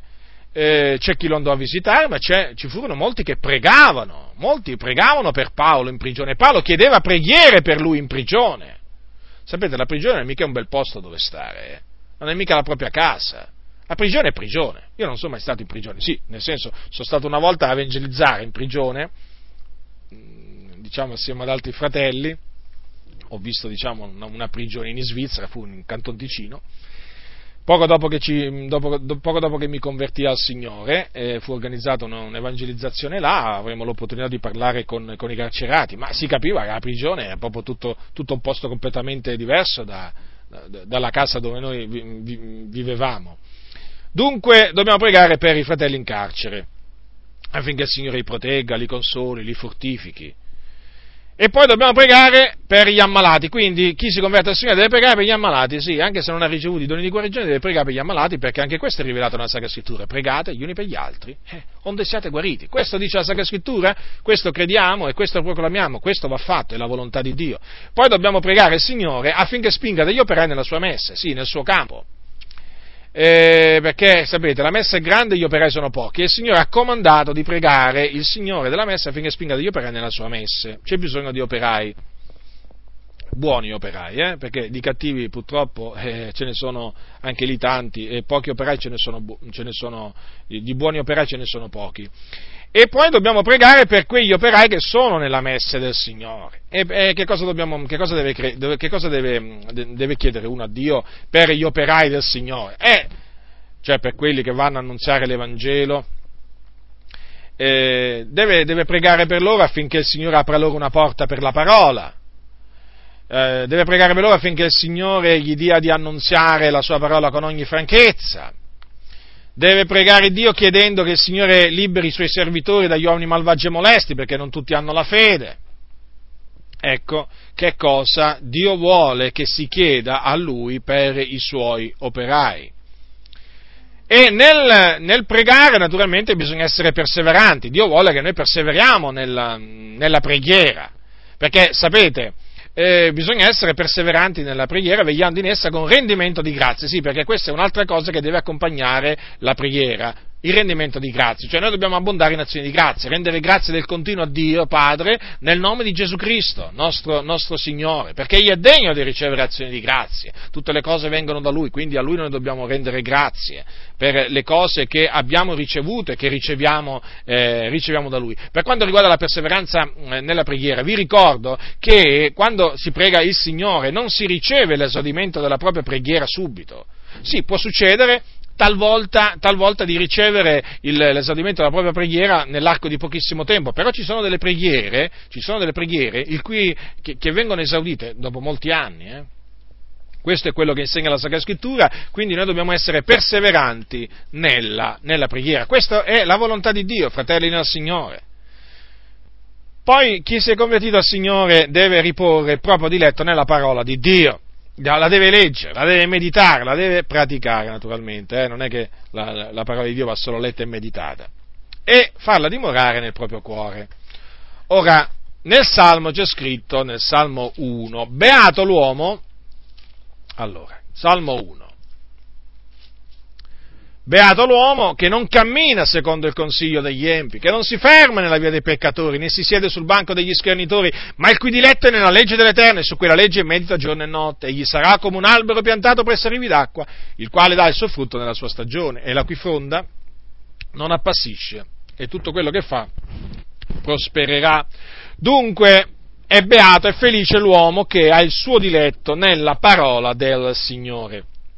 Diceva Paolo poi, la parola di Cristo abiti in voi doviziosamente, cioè riccamente, ammaestrandovi ed ammonendovi gli uni gli altri con ogni sapienza. Perché, vedete, fratelli nel Signore, noi ci possiamo ammaestrare, o, o meglio, noi ci dobbiamo ammaestrare e ammonire gli uni gli altri, ma con ogni sapienza. Ma al fine di farlo con sapienza tutto ciò, c'è bisogno che la parola del Signore abiti in noi riccamente. Ecco perché è fondamentale prendere la parola di Dio e metterla nel nostro cuore. Ho riposto la tua parola nel mio cuore per non peccare contro di te. Oh, quanto amo la tua parola, la tua legge, la meditazione di tutto il giorno, diceva il salmista. Dunque, nel momento in cui noi riponiamo la, la parola di Dio nel nostro cuore, noi facciamo una cosa grata al Signore. Poi, quello che noi deponiamo nel nostro cuore, al suo tempo poi lo tireremo fuori dal cuore.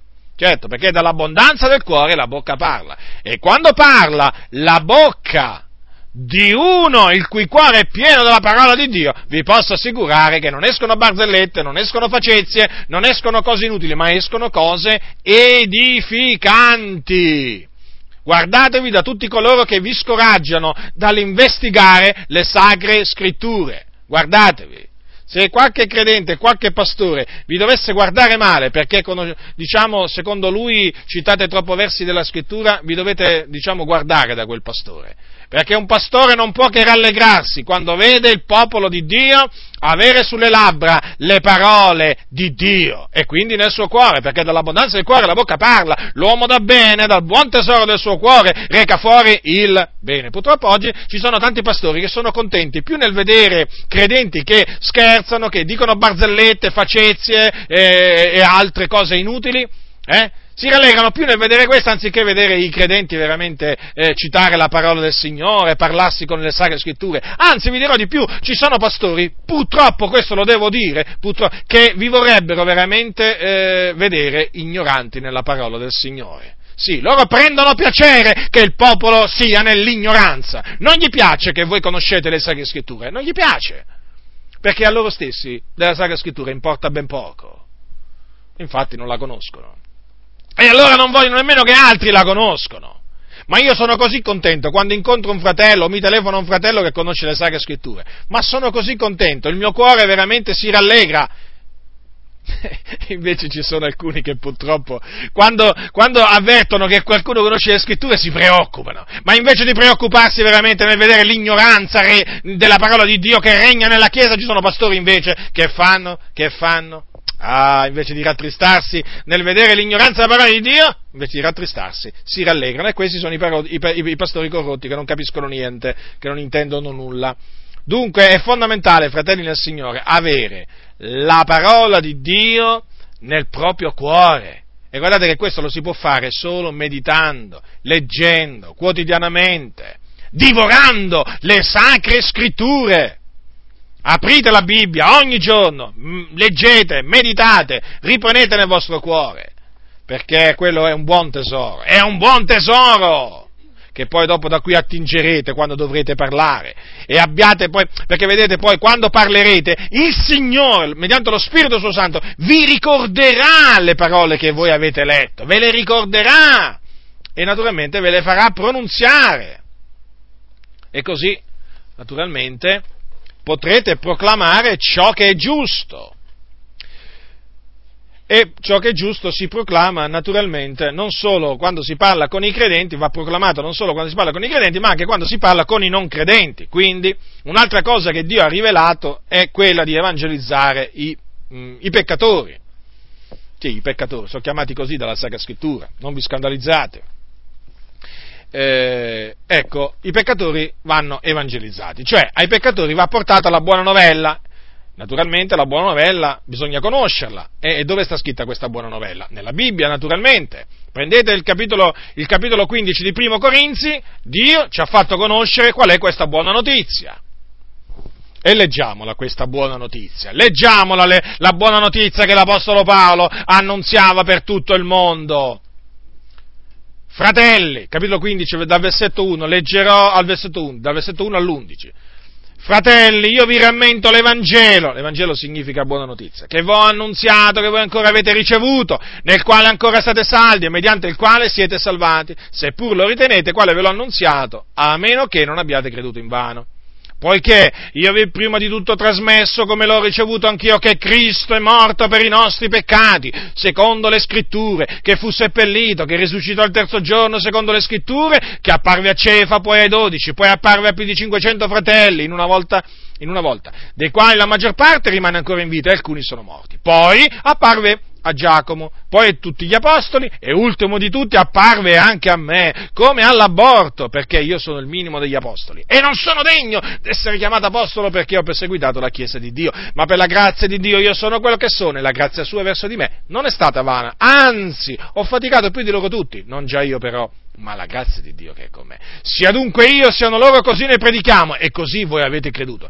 Dunque, questa è la buona notizia, l'Evangelo della grazia di Dio che bisogna annunziare e che ogni convertito Dio vuole annunzi ai peccatori, che Cristo Gesù, il Figlio di Dio, è morto per i nostri peccati, secondo le scritture, che fu seppellito e che il terzo giorno è risuscitato, secondo le scritture, e che poi è apparso a Cefa, ai dodici, eh, poi a più di 500 fratelli, poi a Giacomo, a tutti gli apostoli e poi anche a Paolo da Tarso. Dunque questo è l'Evangelo che va annunziato. Gesù disse andate per tutto il mondo, predicate l'Evangelo ad ogni, creatura, ad ogni creatura. Chi avrà creduto sarà stato battezzato sarà salvato, chi non avrà creduto sarà condannato. Questo è l'Evangelo che va annunziato. Questo è il messaggio da portare ai peccatori. Ora, l'Evangelo naturalmente va predicato, sì, ma va predicato pure il ravvedimento. Perché? Eh, perché Gesù ha comandato, questo vuole il Signore, non è che lo voglio io, fratelli del Signore, eh? Non lo voglio, io lo voglio certamente, ma non è che è una cosa che ho stabilito io, questo volevo dire. Allora il Signore Gesù, prima di essere assunto in cielo, dopo essere risuscitato, disse, così è scritto, che il Cristo soffrirebbe e risusciterebbe da morti il terzo giorno, e che nel suo nome si predicherebbe ravvedimento e remissione dei peccati a tutte le genti, cominciando da Gerusalemme. Allora, che cosa bisogna predicare ai peccatori? Sì, l'Evangelo, ma anche il ravvedimento. Dunque, Cosa bisogna dirgli dunque ai peccatori? Cosa deve dire? Qual è la volontà di Dio? Che, che, cosa vuole che si annunci il Signore ai peccatori? Questo, il messaggio è questo. Ravvedetevi e credete all'Evangelo. Peraltro è il messaggio che annunciava Gesù Cristo, il nostro Signore e Salvatore nei giorni della sua carne. Gesù questo annunziava, ravvedetevi credete all'Evangelo. E chi siamo noi da, da annunziare un altro, uh, da portare un altro messaggio? Ma chi siamo noi? Ma se colui che era nella gloria, che colui che era con Dio, da ogni eternità, quando venne su questa terra, quando venne su questa terra, in mezzo agli uomini, predicava, ravvedetevi e credete all'Evangelo, noi che facciamo? Cambiamo messaggio? Che cosa gli andiamo a dire ai peccatori? Che cosa gli andiamo a dire di diverso? Questo è il messaggio. Così noi predichiamo, eh? Perché così abbiamo creduto. Questo è il messaggio. Il messaggio non è Gesù vi ama, non è Dio vi ama, non è questo. Non è questo. Perché Gesù non andava in giro a dire io vi amo, io vi voglio bene. Gesù non andava in giro a dire questo. Questo è un messaggio che si è creato alla Chiesa moderna perché ha paura di proclamare l'Evangelo come si deve, con ogni franchezza, ai peccatori. Dato che la Chiesa oggigiorno non predica più ai peccatori il ravvedimento, allora si è inventata tutto un messaggio per non spaventarli per attirarli. E già, perché adesso è la Chiesa che attira i peccatori, non è più il Dio che attira i peccatori a Cristo, no. Ormai è la Chiesa che pensa veramente di aver preso il posto di Dio. Fratello, dobbiamo attirare le anime a Gesù. Come dobbiamo attirare le anime a Gesù? Ma a me non risulta che questo è il mio lavoro. Questo è l'opera di Dio. Quello di attirare le anime a Cristo è l'opera di Dio, non è la mia opera. Quello che io devo fare è predicare il ravvedimento e la remissione dei peccati a tutte le genti, piccoli e grandi, ricchi e poveri, savi e ignoranti ebrei e gentili, ma ci pensa poi il Signore a attirare le anime a Cristo, ci pensa poi il Signore a aprire la mente alle persone per, per, per intendere le cose che, che, gli vengono annunziate, ma ci pensa il Signore. Ma che ci devo pensare io? Ma non possiamo noi pensare a queste cose, ma noi dobbiamo pensare a quello che dobbiamo fare, predicare, predicare, evangelizzare. Lo ripeto, il messaggio è ravvedetevi e credete all'Evangelo. Non importa se si evangelizza dal pulpito o per le strade a tu per tu, questo è il messaggio. Fratelli nel Signore, nessuno vi inganni. Questo è l'Evangelo, potenza di Dio per la salvezza di ognuno che crede. I peccatori, ricordate, si devono ravvedere. Non devono essere coccolati, devono essere esortati a riconoscersi peccatori, a abbandonare, a provare naturalmente dispiacere per i loro peccati e a abbandonare i loro peccati, perché sono dei peccatori, sono schiavi del peccato. E naturalmente devono essere esortati pure a credere nel Signore Gesù Cristo, questo Dio vuole, affinché ottengano salvezza dei loro peccati, remissione dei peccati e vita eterna. E perché bisogna predicargli il ravvedimento? Perché se non si ravvedono andranno all'inferno. Sì, Dio vuole che noi avvertiamo le persone eh, dall'inferno. Perché noi che abbiamo creduto nel Signore Gesù Cristo, noi sappiamo dove vanno i peccatori. Dio ce l'ha fatto sapere. E dove vanno i peccatori? All'inferno. E che cos'è l'inferno? Un luogo dormente. Dove si trova? Nel cuore della terra. E che c'è di brutto all'inferno? Che c'è di brutto? C'è il tormento prodotto dal fuoco. C'è il pianto e lo stridore dei denti. Ecco che cosa c'è di brutto. E che cosa, che cosa devono fare gli uomini per scampare a questo luogo orribile? Devono ravvedersi, perché Gesù disse, se non vi ravvedete tutti semilmente perirete. E dunque, la fede nel Vangelo, l'annunzio della fede nel Vangelo deve essere preceduta dall'annunzio del ravvedimento e tutto ciò deve essere fatto con ogni franchezza, non in maniera sibillina, non in maniera così vaga, no, chiara, franca, tanto che chi ascolta deve essere sicuro sicuro, sia che accetta sia che non accetta, deve essere sicuro di avere sentito in maniera, diciamo, chiara il messaggio. Non è che se ne andava andare via il peccatore e dire, ma chissà, ma che voleva dire quel, pe- quel predicatore quando, quando, ha detto questo? No, no, no, il peccatore non deve andarsene via per, ragionando in questa maniera. Il peccatore deve sentire che cosa Dio vuole da lui che faccia. Certo, tutto ciò ha un prezzo, perché naturalmente predicare oggi il ravvedimento è la, la fede nel, nel, Signore Gesù Cristo, soprattutto il, il, il, ravvedimento. Oggi significa farsi tanti nemici, eh? Ma mica, ma mica solo nel mondo, ma no, ma pure nelle chiese. Sì, sì, sì. Eh. Queste cose io le dico perché, perché sono verità. Ma se oggi dal pulpito eh, si sente dire ai peccatori ravvedetevi, già subito si comincia ad avvertire un'atmosfera un po' pesante, come se quello avesse detto chissà che cosa. Poi non parliamo se viene menzionato l'inferno, il fuoco dell'inferno, cosa succede? Certo, perché oggi le chiese mica sono abituate a questo messaggio. No, le chiese quando, quando c'è l'evangelizzazione sono abituate a sentire dire al peccatore, amici, amiche, Gesù vi ama, amici, amiche, come amici, amiche? Amici chi? Ai peccatori. Ma come? Adesso i pastori chiamano i peccatori amici. Evidentemente sono anche loro peccatori. Eh, se sono amici dei peccatori. Io non mi definisco amico dei peccatori, io amico dei peccatori. E nemmeno i peccatori mi chiamano tale. Io sono nemico dei peccatori. Secondo loro, naturalmente. No, invece oggi amici, amiche, uh, scusate, amici e amiche. Così vengono chiamati i peccatori. Benvenuti! Un applauso ai nostri amici che sono qui per la prima volta. Come? Pure gli applausi. C'è tutto oggi, c'è tutto. Ci manca solo la fanfara, che chiamano la fanfara per suonargli qualche cosa ai peccatori. C'è tutto tranne il messaggio del ravvedimento. E i peccatori non lo sentono. Se i peccatori sentono Gesù vi ama, Gesù ci ama, Gesù ci ama. È questo, il disco incantato ormai, che c'è nelle chiese. Perché? Perché c'è paura! Sì, bisogna chiamare le cose come per quello che sono. C'è la paura! Di che cosa? Degli uomini! C'è la paura di quello che diranno poi! Ma ti immagini se io vado a dire, pensano così questi pastori, ma ti immagini io dal pulpito che comincio a predicare come Giovanni Battista? Ma qui veramente mi cacciano via! Ma qui veramente chiamano la polizia! Ma qui veramente chiamano il 118 perché pensano che sia diventato matto. Purtroppo oggi è questo che passa per la mente di tanti pastori. Non pensano piacerà al Signore ciò, no! Pensano, ma questo dispiacerà, dispiacerà a quelli che mi ascoltano. Ma che importa? Ma che importa se gli dispiacerà? A chi bisogna piacere? Al Signore o agli uomini? Dunque, l'evangelizzazione eh, è naturalmente un comandamento, ma deve essere fatta come si conviene. Dio non solo ha fatto sapere, quindi la sua volontà che dobbiamo evangelizzare, ma ha fatto sapere anche come, come dobbiamo evangelizzare. Dobbiamo evangelizzare, fratelli del Signore, come si conviene. Ora, adesso voglio parlarvi di alcune situazioni personali in cui appunto il credente si può trovare, si può trovare o comunque si trova, per farvi capire come, la, come Dio guida anche diciamo, in, queste, in, queste, circostanze. Allora, se un credente, se un, se, diciamo, un credente viene chiamato dal Signore celibe, o vedovo nubi, o nubile, se appunto donna, o vedova, eh, lui o lei possono sposarsi. Possono sposarsi, eh.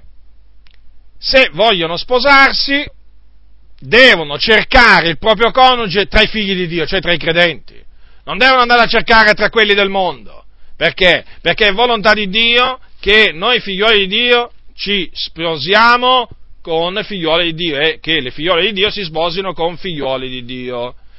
L'Apostolo Paolo dice, non vi mettete con gli infedeli sotto un gioco che non è per voi, perché qual comunanza vegli fra la giustizia e l'iniquità, o qual comunione fra la luce e le tenebre, quale armonia fra Cristo e Beliar? O che vedi comune tra il fedele e l'infedele? E quale accordo fra il Tempio di Dio e gli idoli? Perché noi siamo il Tempio dell'Iddio vivente. Dunque, eh, uno nato di nuovo non può andarsi a, non, non può andarsi a cercare non può andarsi a cercare eh, la, propria, la, propria, sposa, eh, diciamo, tra, tra, coloro, tra, tra, le donne che adorano Maria, o adorano San Gennaro, Sant'Antonio, o queste cose qui, perché quello, quello, quello è un tempio di idoli. Il tempio di Dio non si può andare a mettere con un tempio di idoli. Questo ancora tanti non l'hanno capito. Un credente è il tempio di Dio. È il tempio di Dio. Oh, perché Dio dimora in lui un infedele, in questo caso cattolico romano, ma ci possiamo mettere induista, buddista, è un tempio di idoli.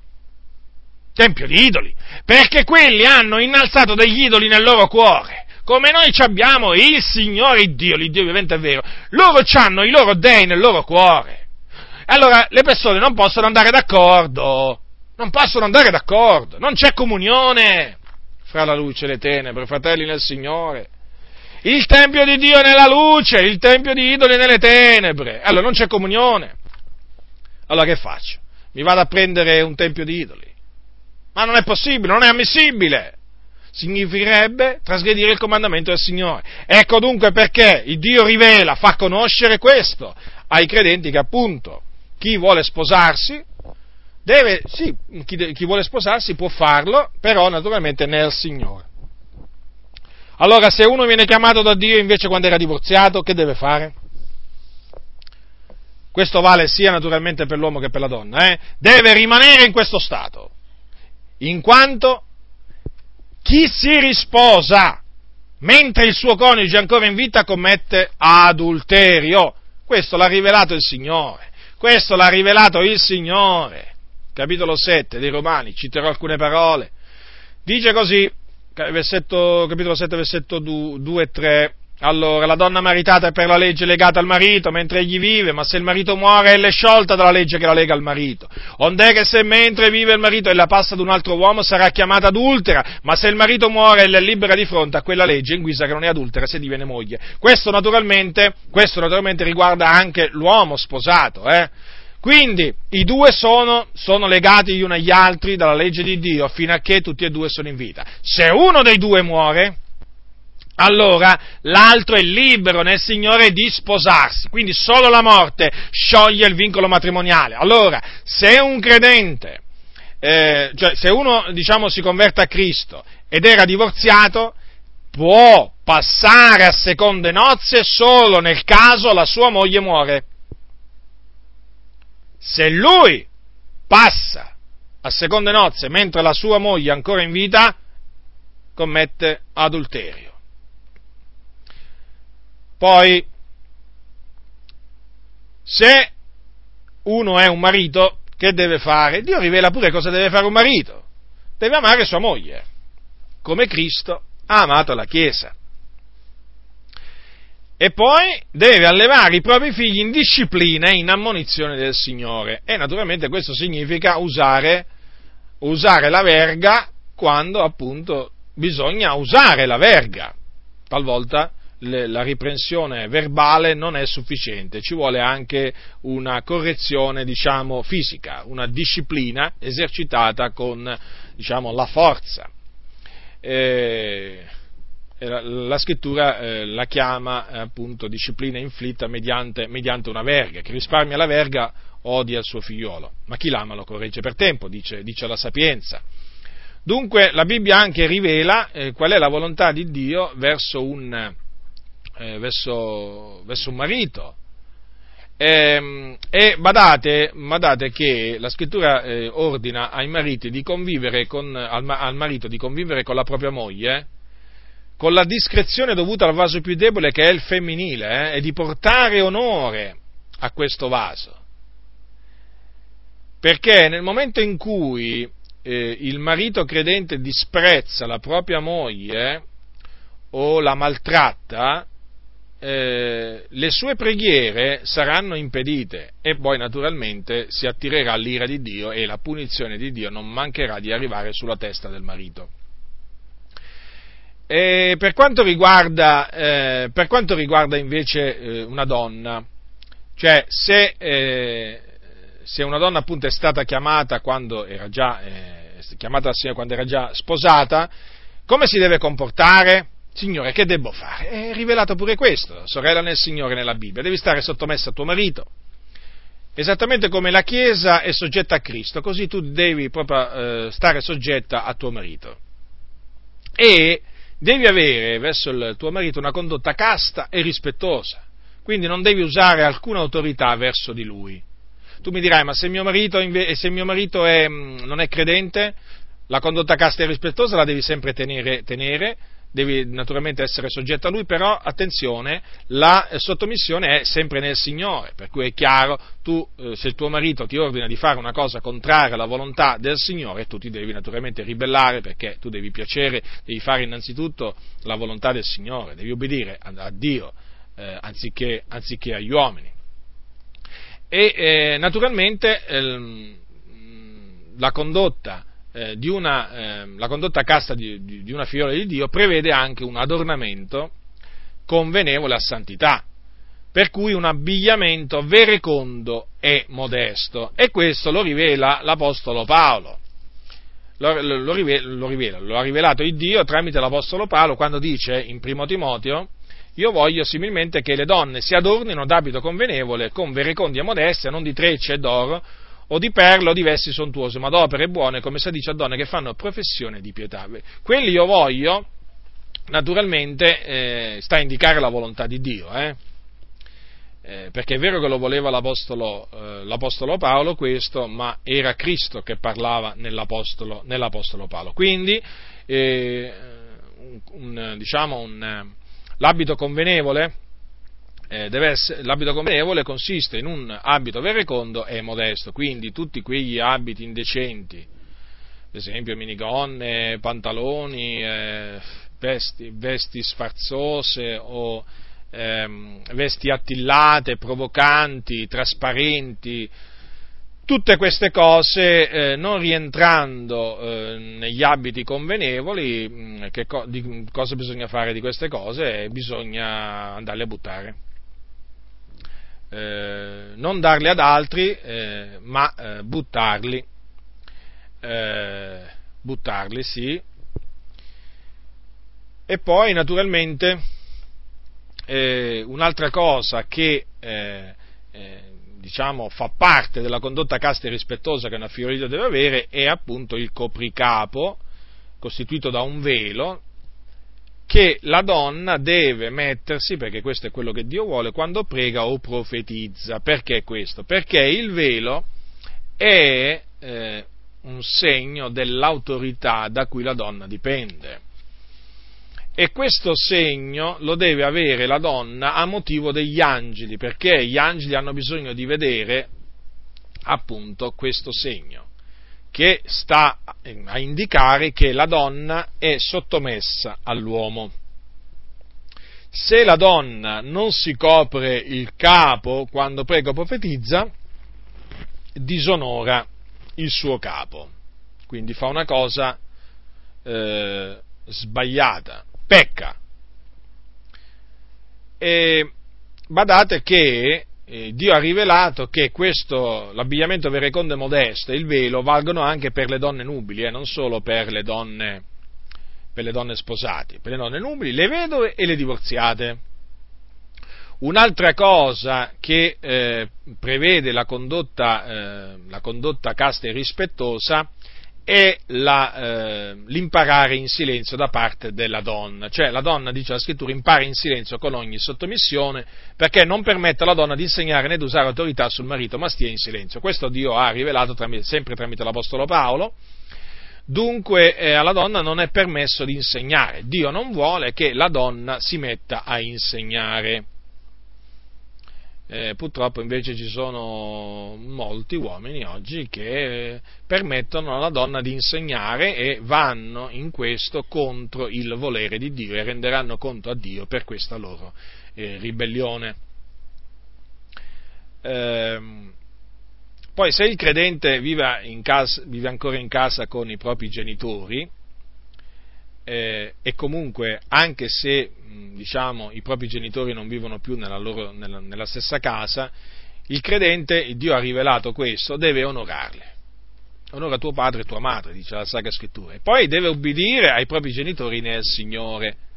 Questo ubbidire nel Signore cosa significa? Eh, significa che se i genitori eh, comandano o esortano il proprio figlio credente nel Signore a eh, fare qualche cosa che va contro la volontà di Dio, il credente deve disubbidire, al, eh, deve disubbidire ai, propri, ai, propri, genitori, perché, ripeto, bisogna obbedire a Dio anziché agli uomini, è come nel caso dell'autorità, eh, il credente, Dio rivela, deve essere sottomesso all'autorità, eh, perché non v'è autorità se non, da, se non da Dio. Eh, però è chiaro che nel momento in cui l'autorità dovesse comandare al, a noi credenti di fare qualche cosa che va contro la volontà di Dio, noi dobbiamo appunto ribellarci e non, e non diciamo, sottostare a quell'ordine, sempre naturalmente per piacere al Signore, per fare la sua volontà, perché noi siamo chiamati a intendere quale sia la volontà di Dio e a ubbidire alla volontà di Dio. Adesso prendiamo anche il caso adesso di un credente che ha un'attività, per esempio un'impresa, un'azienda con, con, degli operai. Che deve fare? Come si deve comportare? La Bibbia, sempre la Bibbia lo dice, la Bibbia è la guida anche in questo. Deve dare eh, loro ciò che è giusto, ciò che è equo, astenersi dalle minacce e non fare nessun torto ai suoi operai, nessun torto, perché eh, c'è un Dio che fa pagare i torti a chiunque, eh, a, a chiunque esso sia che, che, l'ha fatto. Perché dice, dice l'Apostolo Paolo ai santi, di, ai santi di Colosse, dice così che chi fa torto riceverà la retribuzione del torto che avrà fatto e non ci sono riguardi personali. Dunque sia ben chiaro che Dio non è che fa riguardi personali tra il padrone e l'operaio, eh? Chi fa torto riceverà la retribuzione del torto che avrà fatto. Ricordatevi che Dio è un vendicatore in tutte queste cose. Ora, per quanto riguarda l'operaio, per quanto riguarda, eh, per quanto riguarda l'operaio, come si deve comportare il dipendente? Oggi non viene chiamato servo, ma comunque eh, c'è ancora la schiavitù in certi posti. Eh? Comunque la scrittura dà dei comandi per i servi e che cosa devono fare i servi? Devono ubbidire ai loro padroni, secondo la carne. E la scrittura dice che deve naturalmente essere sottomesso al proprio padrone, compiacerlo in ogni cosa. L'operaio non deve contraddire il padrone, non deve frodarlo, ma gli deve mostrare sempre lealtà perfetta è la, questa è la volontà di Dio per quanto riguarda appunto un operaio o un dipendente. I ricchi, per esempio, quando qualcuno viene chiamato dal Signore essendo ricco secondo questo mondo, che deve fare ricco? Come si deve comportare? Lo dice la Sacra Scrittura. Eh, Paolo dice a Timoteo, a quelli che sono ricchi in questo mondo, ordina che non siano d'animo altero, che non ripongono la loro speranza nell'incertezza delle ricchezze, ma in Dio, il quale ci somministra copiosamente ogni cosa perché ne godiamo, che facciano del bene, che siano ricchi in buone opere, pronti a dare, a far parte dei loro averi, in modo da farsi un tesoro ben fondato per l'avvenire, affin di conseguire la vera vita. Vedete? C'è anche scritto quello che Dio vuole che facciano appunto quei credenti che sono ricchi secondo il mondo.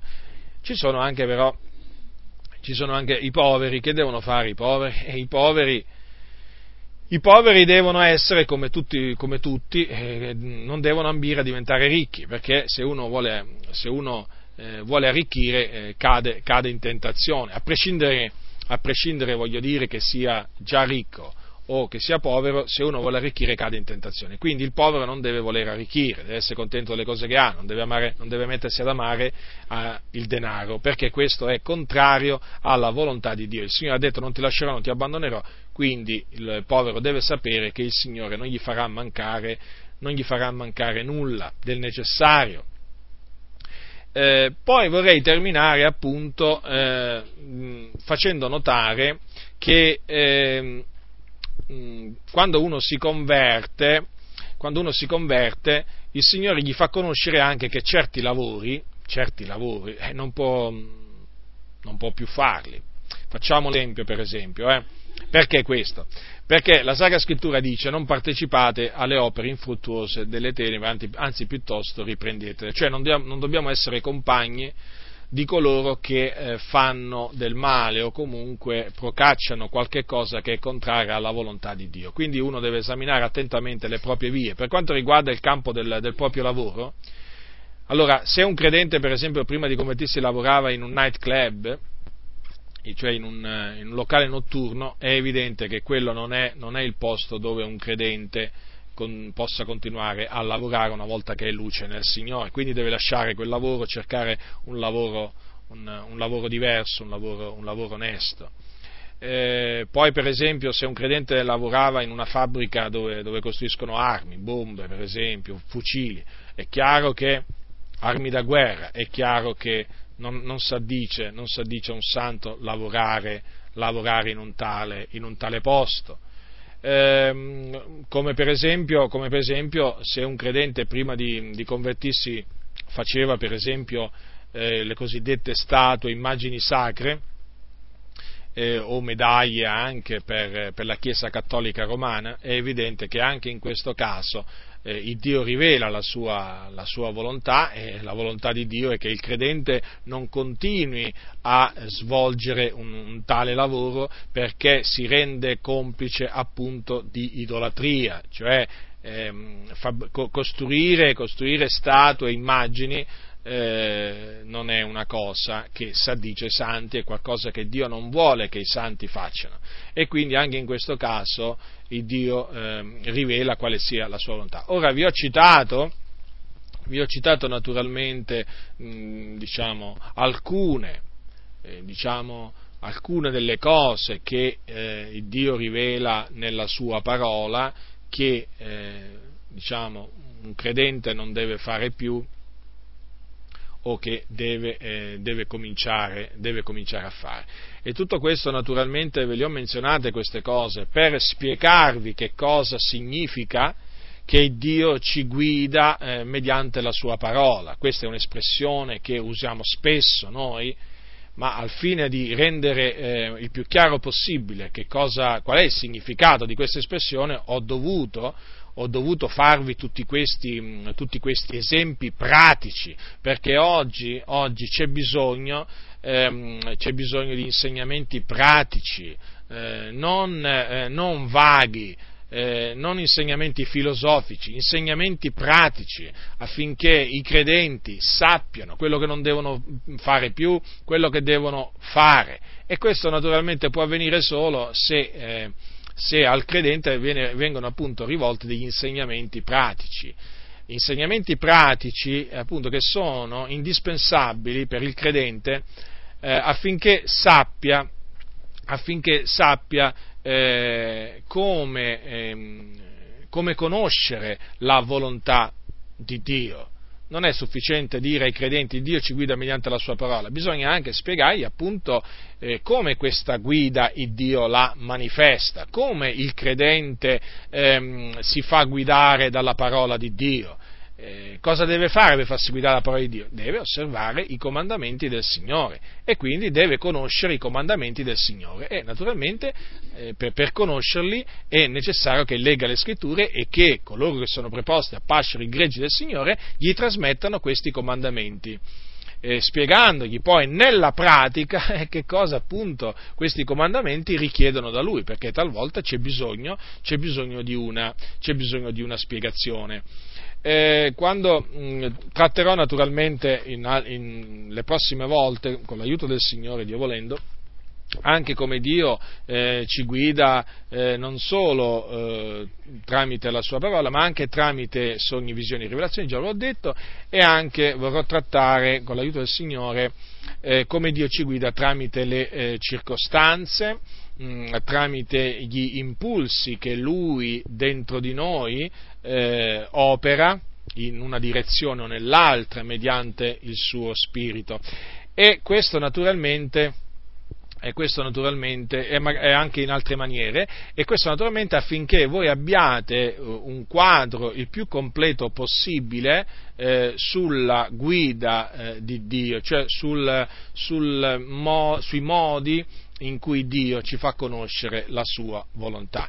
Io eh, che vi parlo ho, eh, eh, ho, conosciuto la volontà di Dio eh, diciamo in queste, in queste, maniere e quindi vi trasmetto quello che eh, per esperienza, per esperienza eh, ho vissuto e naturalmente sono cose naturalmente che eh, vi dimostrerò con le Sacre Scritture, però io in prima persona ho sperimentato eh, la guida di Dio in queste, in queste maniere e per cui, per cui, sono lieto di appunto trasmettervi questo, questo, questi insegnamenti.